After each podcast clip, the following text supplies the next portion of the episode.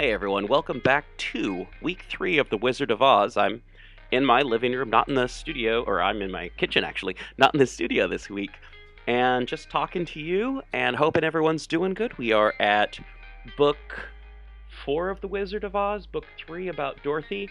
I'm hanging out here with some cool babies. I'm not a baby! You're not a baby. Okay, you're not a baby. I'm hanging out with some cool kids. How do you feel about that? A kid. Okay, you're a kid. All right, thank you so much. And that was Minnie, who's helping me produce the show this week. So, do you like The Wizard of Oz, Minnie? I've never seen it. You've never seen The Wizard of Oz? Yeah. What's your favorite book? Any book in my turquoise bag. Okay. What books would those be? They don't have the counting bug one, and even I did, and even it's with a ladybug, and even on the she asked all the bugs. She looked it at her teeth, and even all the cakes, but there was no bite. But then the bugs came. All right, bugs came. That's pretty cool. So, how are you doing? Are you having a good week, Minerva? Yeah, but and even there's one on the book rack. Yeah, there's one on the book rack. Which is about Paw Patrol. Paw Patrol. Okay. All right. So, your favorite things right now are Pokemon, Paw Patrol, and Frozen. Yeah, even. Yeah, even. Power Rangers can have Power Rangers. You like Power Rangers too. Okay, because you, Minnie, you want to be a ninja? Yeah. Yeah, you want to be a ninja. Well, there's no ninjas in The Wizard of Oz, but there is Bunny Slippers from BunnySlippers.com in this advertisement. Thank you so much. Minnie, do you like the bunny slippers, the fuzzy cow slippers in the front room? No, Easter was 2 days ago. Anyway, thank you so much for listening to Black Clock Audio Tales. It's been an interesting week, and we all hope you're doing well, and we hope you're keeping warm, and you've got cool stuff like bunny slippers and found item clothing. Thank you so much. Remember to help support the show by going to Facebook, Instagram, iTunes, Stitcher, any place that you find out about our podcast that you can tell other people about it or recommend it and rate and review. That really helps the show. And yeah, Dorothy and the Wizard, here we go. They meet the wooden gargoyles. Another breathless climb brought our adventurers to a third landing where there was a rift in the mountain. On peering out, all they could see was rolling banks of clouds so thick that they obscured all else. But the travelers were obliged to rest, and while they were sitting on the rocky floor, the wizard felt in his pocket and brought out the 9 tiny piglets. To his delight, they were now plainly visible, which proved that they had passed beyond the influence of the magical valley of Voe. "Why, we can see each other again!"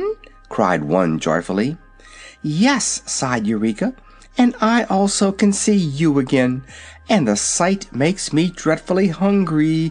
Please, Mr. Wizard, may I eat just one of the fat little piglets? You'd never miss one of them, I'm sure." "What a horrid, savage beast!" exclaimed a piglet. "And after we've been such good friends, too, and played with one another." "When I'm not hungry, I love to play with you all," said the kitten demurely. "But when my stomach is empty, it seems that nothing will fill it so nicely as a fat piglet." "And we trust you so," said another of the 9 reproachfully. "And thought you were respectable," said another.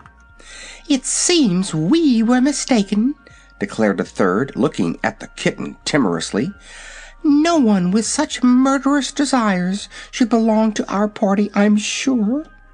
"You see, Eureka," remarked Dorothy reprovingly, "you are making yourself disliked. There are certain things proper for a kitten to eat, but I never heard of a kitten eating a pig under any circumstances."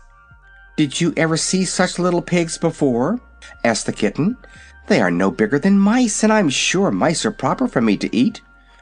"It isn't the bigness, dear, it's the variety," replied the girl. "These are Mr. Wizard's pets, just as you are my pet, and it wouldn't be any more proper for you to eat them than it would be for Jim to eat you." "And that's just what I shall do if you don't let those little balls of pork alone," said Jim, glaring at the kitten with round, big eyes. "If you injure any one of them, I'll chew you up instantly." The kitten looked at the horse thoughtfully, as if trying to decide whether he meant it or not. "In that case," she said, "I'll leave them alone. You haven't many teeth left, Jim, but the few you have are sharp enough to make me shudder. So the piglets will be perfectly safe hereafter as far as I am concerned." "That is right, Eureka," remarked the Wizard earnestly. "Let us all be a happy family and love one another." Eureka yawned and stretched herself. "I've always loved the piglets," she said, "but they don't love me." "No one can love a person he's afraid of," asserted Dorothy. "If you behave and don't scare the little pigs, I'm sure they'll grow very fond of you." The Wizard now put the 9 tiny ones back into his pocket, and the journey was resumed. "We must be pretty near the top now," said the boy, as they climbed wearily up the dark, winding stairway. "The country of the Gurgles can't be far from the top of the earth," remarked Dorothy. "It isn't very nice down here. I'd like to get home again, I'm sure." No one replied to this, because they found they needed all their breath for the climb. The stairs had become narrower, and Zeb and the Wizard often had to help Jim pull the buggy from one step to another, or keep it from jamming against the rocky walls. At last, however, a dim light appeared ahead of them, which grew clearer and stronger as they advanced. "Thank goodness we're nearly there," panted the little Wizard. Jim, who was in advance, saw the last stair before him and stuck his head above the rocky sides of the stairway. Then he halted, ducked down, and began to back up, so that he nearly fell with the buggy onto the others. "Let's go down again," he said in his hoarse voice. "Nonsense!" snapped the tired Wizard. "What's the matter with you, old man?" "Everything," grumbled the horse. "I've taken a look at this place, and it's no fit country for real creatures to go to. Everything's dead up there. No flesh, no blood, or growing things anywhere." "Never mind, we can't turn back," said Dorothy, "and we don't intend to stay there anyhow." "It's dangerous," growled Jim in a stubborn tone. "See here, my good steed," broke in the Wizard, "little Dorothy and I have been in many queer countries in our travels, and always escaped without harm. We've even been to the marvelous land of Oz, haven't we, Dorothy? So we don't much care what the country of the Gargoyles is like. Go ahead, Jim, and whatever happens, we'll make the best of it." "All right," answered the horse. "This is your excursion and not mine, so if you get into trouble, don't blame me." With this speech, he bent forward and dragged the buggy up the remaining steps. The others followed, and soon they were all standing upon a broad platform and gazing at the most curious and startling sight their eyes had ever beheld. "The country of the Gargoyles is all wooden!" exclaimed Zeb, and so it was.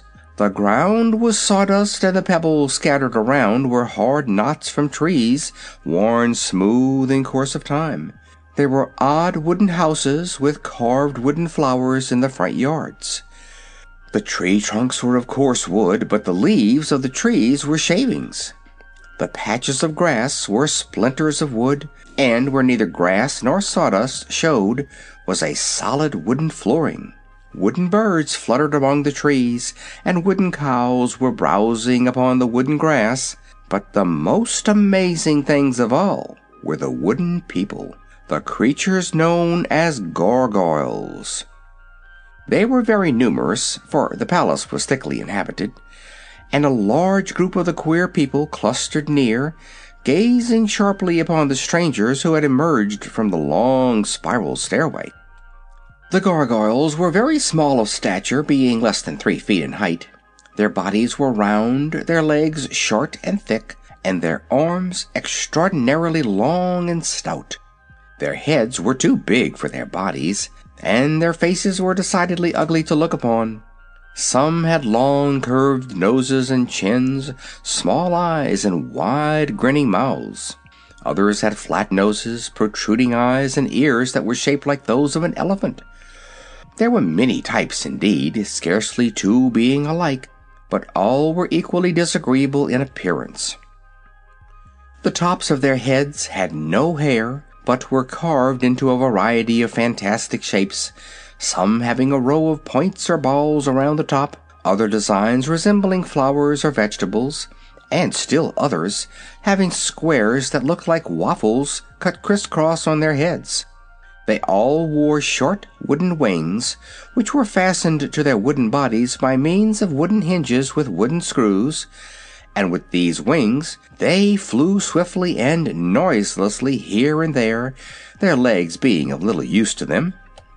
This noiseless motion was one of the most peculiar things about the gargoyles. They made no sounds at all, either in flying or trying to speak, and they conversed mainly by means of quick signals made with their wooden fingers or lips. Neither was there any sound to be heard anywhere throughout the wooden country. The birds did not sing, nor did the cows moo, yet there was more than ordinary activity everywhere. The group of these queer creatures which was discovered clustered near the stairs at first remained staring and motionless, glaring with evil eyes at the intruders who had so suddenly appeared in their land. In turn, the wizard and the children, the horse and the kitten, examined the gargoyles with the same silent attention. "There's going to be trouble, I'm sure," remarked the horse. "Unhitch those tugs, Zeb, and set me free from the buggy so I can fight comfortably."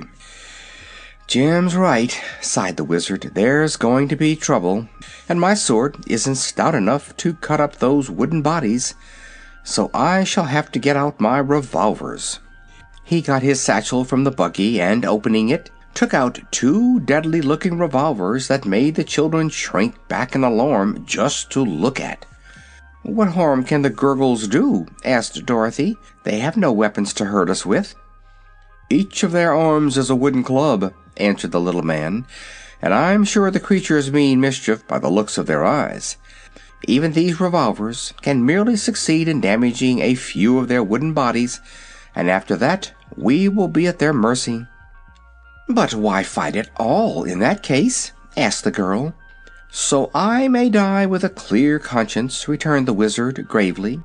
"It's every man's duty to do the best he knows how, and I'm going to do it." "Wish I had an axe," said Zeb, who by now had unhitched the horse. "If we had known we were coming, we might have brought along several other useful things," responded the wizard, "but we dropped into this adventure rather unexpectedly." The gargoyles had backed away a distance when they heard the sound of talking, for although our friends had spoken in low tones, their words seemed loud in the silence surrounding them. But as soon as the conversation ceased, the grinning, ugly creatures arose in a flock and flew swiftly toward the strangers, their long arms stretched out before them like the bowsprits of a fleet of sailboats. The horse had especially attracted their notice because it was the biggest and strangest creature they had ever seen, so it became the center of their first attack. But Jim was ready for them, and when he saw them coming, he turned his heels toward them and began kicking out as hard as he could. Crack, crash, bang, went his iron-shod hooves against the wooden bodies of the gargoyles, and they were battered right and left with such force that they scattered like straws in the wind. But the noise and clatter seemed as dreadful to them as Jim's heels, for all who were able swiftly turned and flew away to a great distance. The others picked themselves up from the ground one by one and quickly rejoined their fellows, so for a moment the horse thought he had won the fight with ease. But the wizard was not so confident. "Those wooden things are impossible to hurt," he said, and all the damage Jim has done to them is to knock a few splinters from their noses and ears.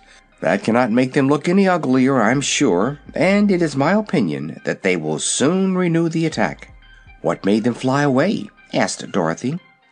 "The noise, of course. Don't you remember how the champion escaped them by shouting his battle cry?" "Suppose we escape down the stairs, too," suggested the boy. "We have time just now, and I'd rather face the invisible bears than those wooden imps." "No," returned Dorothy stoutly. "It won't do to go back, for then we would never get home. Let's fight it out." "That is what I advise," said the Wizard. "They haven't defeated us yet, and Jim is worth a whole army." But the Gargoyles were clever enough not to attack the horse the next time. They advanced in a great swarm, having been joined by many more of their kind, and they flew straight over Jim's head to where the others were standing. The Wizard raised one of his revolvers and fired into the throng of his enemies, and the shot resounded like a clap of thunder in that silent place. Some of the wooden beings fell flat upon the ground, where they quivered and trembled in every limb, but most of them managed to wheel and escape again to a distance. Zeb ran and picked up one of the gargoyles that lay nearest to him. The top of its head was carved into a crown, and the Wizard's bullet had struck it exactly in the left eye, which was a hard wooden knot. Half of the bullet stuck in the wood and half stuck out, so it had been the jar and the sudden noise that had knocked the creature down more than the fact that it was really hurt. Before this crowned gargoyle had recovered himself, Zeb had wound a strap several times around its body, confining its wings and arms so that it could not move. Then, having tied the wooden creature securely, the boy buckled the strap and tossed his prisoner into the buggy. By that time, the others had all retired. End of Chapter 11. A Wonderful Escape. For a while, the enemy hesitated to renew the attack. Then a few of them advanced until another shot from the Wizard's revolver made them retreat. "That's fine," said Zeb. "We've got 'em on the run now, sure enough." "But only for a time," replied the Wizard, shaking his head gloomily. "These revolvers are good for 6 shots each, but when those are gone we shall be helpless." The gargoyles seemed to realize this, for they sent a few of their band time after time to attack the strangers and draw the fire from the little man's revolvers. In this way none of them was shocked by the dreadful report more than once, for the main band kept far away, and each time a new company was sent into the battle. When the Wizard had fired all of his 12 bullets, he had caused no damage to the enemy except to stun a few by the noise, and so he was no nearer to victory than in the beginning of the fray. "What shall we do now?" asked Dorothy anxiously. "Let's yell, all together," said Zeb. "And fight at the same time," added the Wizard. "We will get near Jim so that he can help us, and each one must take some weapon and do the best he can. I'll use my sword, although it isn't much account in this affair. Dorothy must take her parasol and open it suddenly when the wooden folks attack her. I haven't anything for you, Zeb." "I'll use the cane," said the boy, and pulled his prisoner out of the buggy. The bound gargoyle's arms extended far out beyond its head, so by grasping its wrists, Zeb found the cane made a very good club. The boy was strong for one of his years, having always worked upon a farm, so he was likely to prove more dangerous to the enemy than the Wizard. When the next company of gargoyles advanced, our adventurers began yelling as if they had gone mad. Even the kitten gave a dreadfully shrill scream, and at the same time Jim the cab horse neighed loudly. This daunted the enemy for a time, but the defenders were soon out of breath. Perceiving this, as well as the fact that there were no more of the awful bangs to come from the revolvers, the gargoyles advanced in a swarm as thick as bees, so that the air was filled with them. Dorothy squatted upon the ground and put up her parasol, which nearly covered her, and proved a great protection. The wizard's sword blade snapped into a dozen pieces at the first blow he struck against the wooden people. Zeb pounded away with the gargoyle he was using as a club until he had knocked down dozens of foes, but at last they clustered so thickly about him that he no longer had room in which to swing his arms. The horse performed some wonderful kicking, and even Eureka assisted when she leaped bodily upon the gargoyles and scratched and bit at them like a wildcat. But all this bravery amounted to nothing at all. The wooden things wound their long arms around Zeb and the wizard and held them fast. Dorothy was captured in the same way, and numbers of the gargoyles clung to Jim's legs, so weighting him down that the poor beast was helpless. Eureka made a desperate dash to escape and scampered along the ground like a streak, but a grinning gargoyle flew after her and grabbed her before she had gone very far. All of them expected nothing less than instant death, but to their surprise, the wooden creatures flew into the air with them and bore them far away, over miles and miles of wooden country, until they came to a wooden city. The houses of this city had many corners, being square and six-sided and eight-sided. They were tower-like in shape, and the best of them seemed old and weather-worn, yet all were strong and substantial. To one of these houses, which had neither doors nor windows, but only one broad opening far up underneath the roof, the prisoners were brought by their captors. The gargoyles roughly pushed them into the opening, where there was a platform, and then flew away and left them. As they had no wings, the strangers could not fly away, and if they jumped down from such a height, they would surely be killed. The creatures had sense enough to reason that way, and the only mistake they made was in supposing the earth people were unable to overcome such ordinary difficulties. Jim was brought with the others, although it took a good many gargoyles to carry the big beast through the air and land him on the high platform, and the buggy was thrust in after him because it belonged to the party, and the wooden folks had no idea what it was used for, or whether it was alive or not. When Eureka's captor had thrown the kitten after the others, the last gargoyle silently disappeared, leaving our friends to breathe freely once more. "What an awful fight!" said Dorothy, catching her breath in little gasps. "Oh, I don't know," purred Eureka, smoothing her ruffled fur with her paw. "We didn't manage to hurt anybody, and nobody managed to hurt us. Thank goodness we are together again, even if we are prisoners," sighed the little girl. "I wonder why they didn't kill us on the spot," remarked Zeb, who had lost his king in the struggle. "They are probably keeping us for some ceremony," the wizard answered reflectively, "but there is no doubt they intend to kill us as dead as possible in a short time." "As dead as possible would be pretty dead, wouldn't it?" asked Dorothy. "Yes, my dear, but we have no need to worry about that just now. Let us examine our prison and see what it is like." The space underneath the roof where they stood permitted them to see on all sides of the tall building, and they looked with much curiosity at the city spread out beneath them. Everything visible was made of wood, and the scene seemed stiff and extremely unnatural. From their platform, a stair descended into the house, and the children and the wizard explored it after lighting a lantern to show them the way.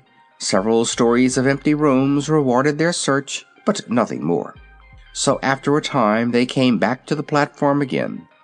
Had there been any doors or windows in the lower rooms, or had not the boards of the house been so thick and stout, escape would have been easy. But to remain down below was like being in a cellar or the hold of a ship, and they did not like the darkness or the damp smell.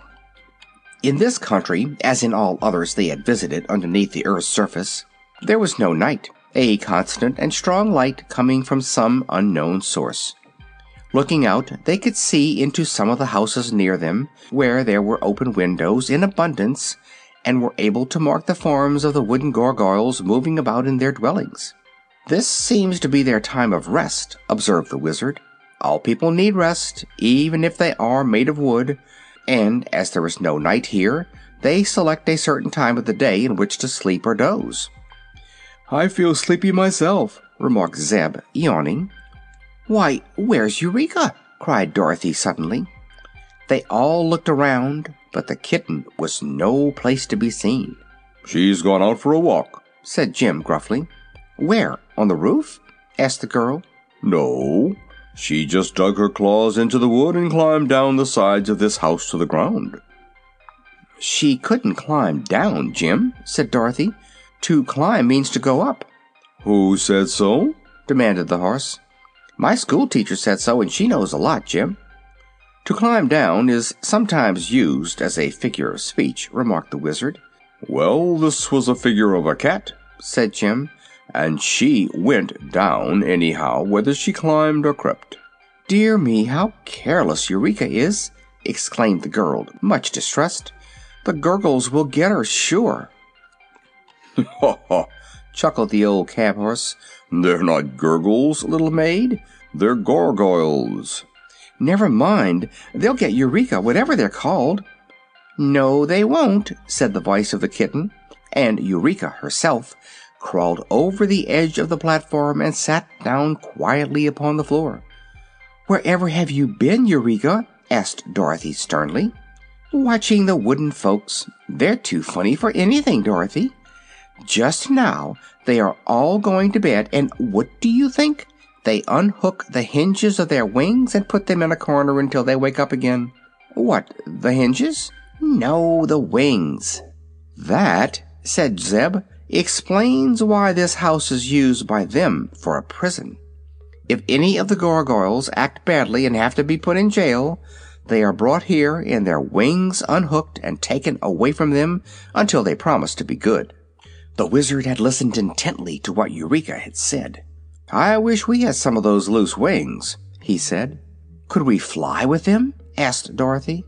"I think so. If the gargoyles can unhook the wings, then the power to fly lies in the wings themselves and not in the wooden bodies of the people who wear them. So if we had the wings, we could probably fly as well as they do, or at least while we are in their country and under the spell of its magic." "But how would it help us to be able to fly?" questioned the girl. "Come here," said the little man, and took her to one of the corners of the building. "Do you see that big rock standing on the hillside yonder?"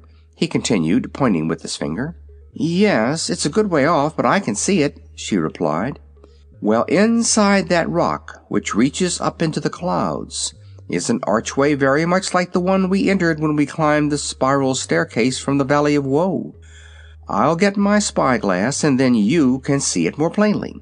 He fetched a small but powerful telescope which had been in his satchel, and by its aid the little girl clearly saw the opening. "Where does it lead to?" she asked. "That I cannot tell," said the wizard. "We cannot now be far below the earth's surface, and that entrance may lead to another stairway that will bring us on top of our world again, where we belong. So if we had wings and could escape the gargoyles, we might fly to that rock and be saved." "I'll get you the wings," said Zeb, who had thoughtfully listened to all this. "That is, if the kitten will show me where they are." "But how can you get down?" inquired the girl wonderingly. For answer, Zeb began to unfasten Jim's harness strap by strap, and to buckle one piece to another, until he had made a long leather strip that would reach to the ground. "I can climb down that all right," he said.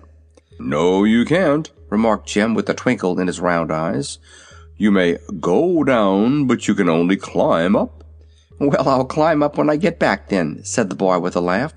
"Now, Eureka, you'll have to show me the way to those wings." "You must be very quiet," warned the kitten, "for if you make the least noise, the gargoyles will wake up. They can hear a pin drop." "I'm not going to drop a pin," said Zeb. He had fastened one end of the strap to a wheel of the buggy, and now he let the line dangle over the side of the house. "Be careful," cautioned Dorothy earnestly. "I will," said the boy, and let himself slide over the edge. The girl and the wizard leaned over and watched Zeb work his way carefully downward, hand over hand, until he stood upon the ground below. Eureka clung with her claws to the wooden side of the house and let herself down easily. Then together they crept away to enter the low doorway of a neighboring dwelling. The watchers waited in breathless suspense until the boy again appeared, his arms now full of the wooden wings.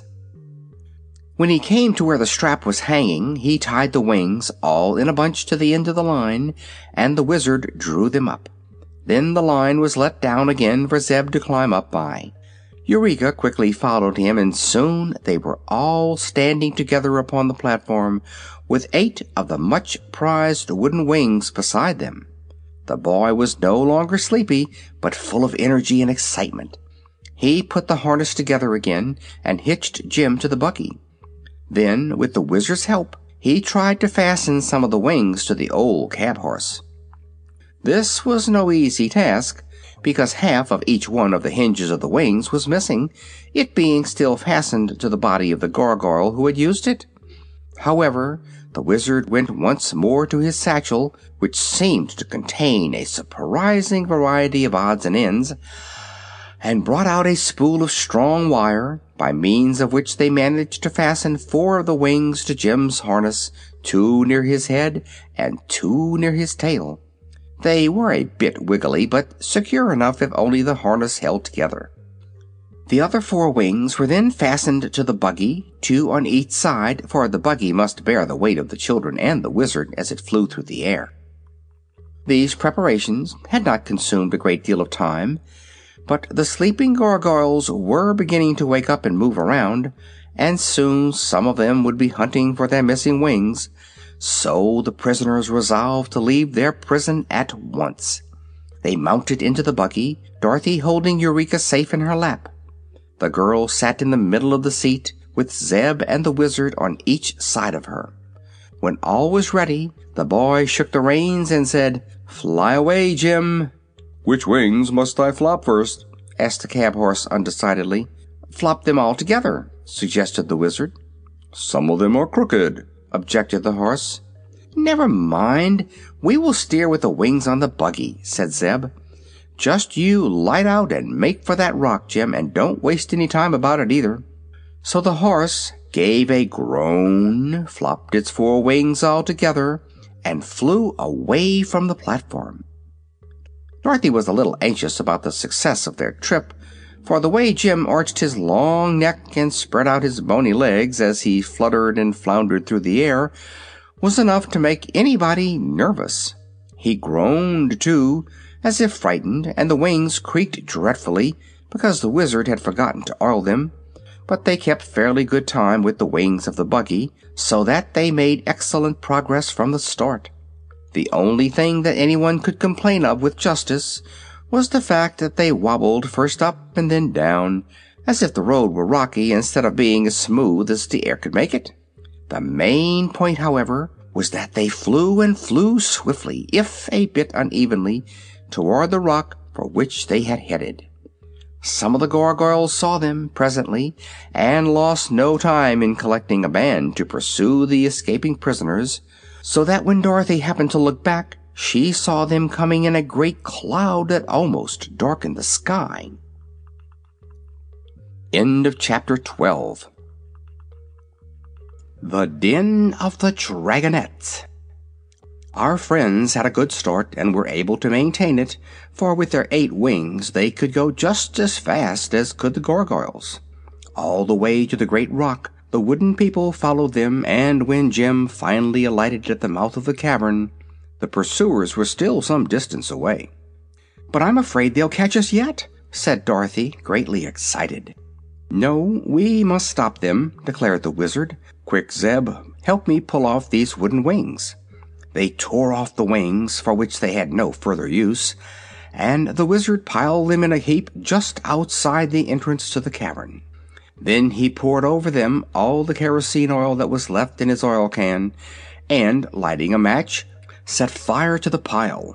The flames leaped up at once, and the bonfire began to smoke and roar and crackle just as the great army of wooden gargoyles arrived.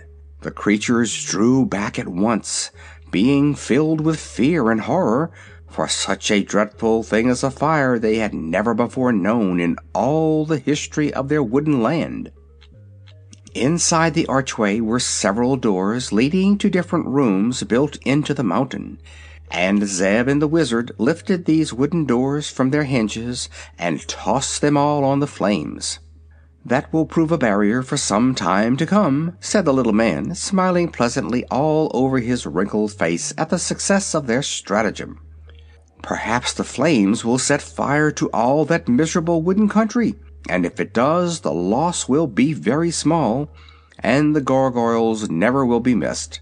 But come, my children, let us explore the mountain and discover which way we must go in order to escape from this cavern, which is getting to be almost as hot as a bake-oven."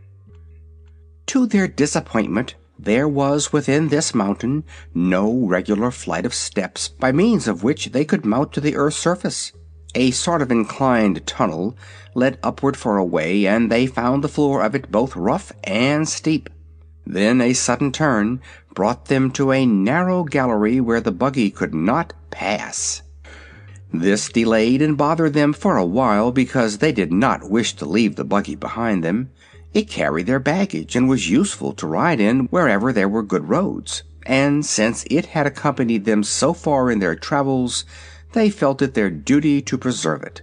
So Zeb and the Wizard set to work and took off the wheels and the top, and then they put the buggy edgewise so it would take up the smallest space.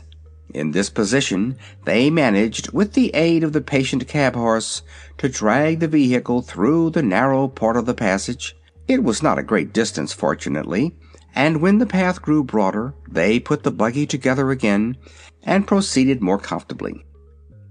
But the road was nothing more than a series of rifts or cracks in the mountain, and it went zigzag in every direction, slanting first up and then down, until they were puzzled as to whether they were any nearer to the top of the earth than when they had started hours before. "Anyhow," said Dorothy, "we've 'scaped those awful Gurgles, and that's one comfort."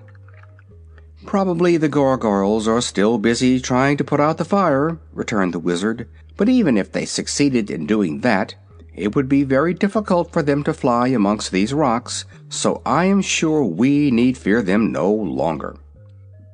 Once in a while they would come to a deep crack in the floor, which made the way quite dangerous, but there was still enough oil in the lanterns to give them light, and the cracks were not so wide but that they were able to jump over them. Sometimes they had to climb over heaps of loose rock, where Jim could scarcely drag the buggy. At such times Dorothy, Zeb, and the Wizard all pushed behind and lifted the wheels over the roughest places, so they managed by dint of hard work to keep going. But the little party was both weary and discouraged when at last, on turning a sharp corner, the wanderers found themselves in a vast cave, arching high over their heads and having a smooth, level floor. The cave was circular in shape, and all around its edge, near to the ground, appeared groups of dull yellow lights, two of them being always side by side. These were motionless at first, but soon began to flicker more brightly and to sway slowly from side to side, and then up and down. "What sort of place is this?" asked the boy, trying to see more clearly through the gloom. "I cannot imagine, I am sure," answered the Wizard, also peering about. "Whoa!" snarled Eureka, arching her back until her hair stood straight on end. "It's a den of alligators or crocodiles or some other dreadful creatures. Don't you see their terrible eyes?" "Eureka sees better in the dark than we can," whispered Dorothy. "Tell us, dear, what do the creatures look like?" she asked, addressing her pet. "I simply can't describe 'em," answered the kitten, shuddering. "Their eyes are like pie plates, and their mouths like coal shuttles, but their bodies don't seem very big." "Where are they?" inquired the girl. "They are in little pockets all around the edge of this cavern. Oh, Dorothy, you can't imagine what horrid things they are. They're uglier than the gargoyles." "Tut, tut, be careful how you criticize your neighbors," spoke a rasping voice nearby. "As a matter of fact, you are rather ugly-looking creatures yourselves, and I'm sure Mother has often told us we were the loveliest and prettiest things in all the world." Hearing these words, our friends turned in the direction of the sound, and the wizard held his lanterns so that their light would flood one of the little pockets in the rock. "Why, it's a dragon!" he exclaimed. "No," answered the owner of the big yellow eyes, which were blinking at them so steadily. "You are wrong about that. We hope to grow to be dragons some day, but just now we're only dragonettes." "What's that?" asked Dorothy, gazing fearfully at the great scaly head, the yawning mouth, and the big eyes. "Young dragons, of course, but we are not allowed to call ourselves real dragons until we get our full growth," was the reply. "The big dragons are very proud and don't think children amount to much, but Mother says that some day we will all be very powerful and important." "Where is your mother?" asked the wizard, anxiously looking around. "She has gone up to the top of the earth to hunt for our dinner. If she has good luck, she will bring us an elephant, or a brace of rhinoceri, or perhaps a few dozen people to stay our hunger." "Oh, are you hungry?" inquired Dorothy, drawing back. "Very," said the dragonette, snapping its jaws. And do you eat people?" "To be sure, when we can get them. But they've been very scarce for a few years, and we usually have to be content with elephants or buffaloes," answered the creature in a regretful tone. "How old are you?" inquired Zeb, who stared at the yellow eyes as if fascinated. "Quite young, I grieve to say, and all of my brothers and sisters that you see here are practically my own age. If I remember rightly, we were 66 years old the day before yesterday." "But that isn't young," cried Dorothy in amazement. "No," drawled the dragonette. "It seems to me very babyish." "How old is your mother?" asked the girl. "Mother's about 2,000 years old, but she carelessly lost track of her age a few centuries ago and skipped several hundreds. She's a little fussy, you know, and always afraid of growing old, being a widow and still in her prime." "I should think she would be," agreed Dorothy. Then, after a moment's thought, she asked, "Are we friends or enemies? I mean, will you be good to us, or do you intend to eat us?" "As for that, we dragonettes would love to eat you, my child, but unfortunately Mother has tied all our tails around the rocks at the back of our individual caves, so that we cannot crawl out to get you. If you choose to come nearer, we will make a mouthful of you in a wink, but unless you do, you will remain quite safe." There was a regretful accent in the creature's voice, and at the words all the other dragonettes sighed dismally. Dorothy felt relieved. Presently she asked, "Why did your mother tie your tails?"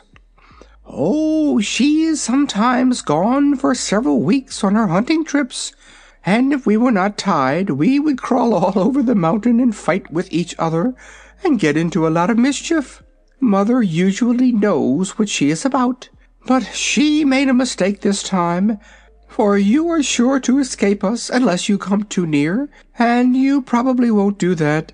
"No, indeed," said the little girl. "We don't wish to be eaten by such awful beasts."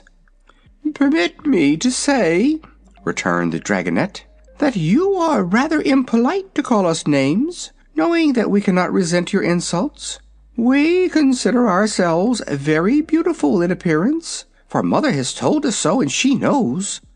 And we are of an excellent family and have a pedigree that I challenge any humans to equal, as it extends back about 20,000 years, to the time of the famous green dragon of Atlantis, who lived in a time when humans had not yet been created. Can you match that pedigree, little girl?"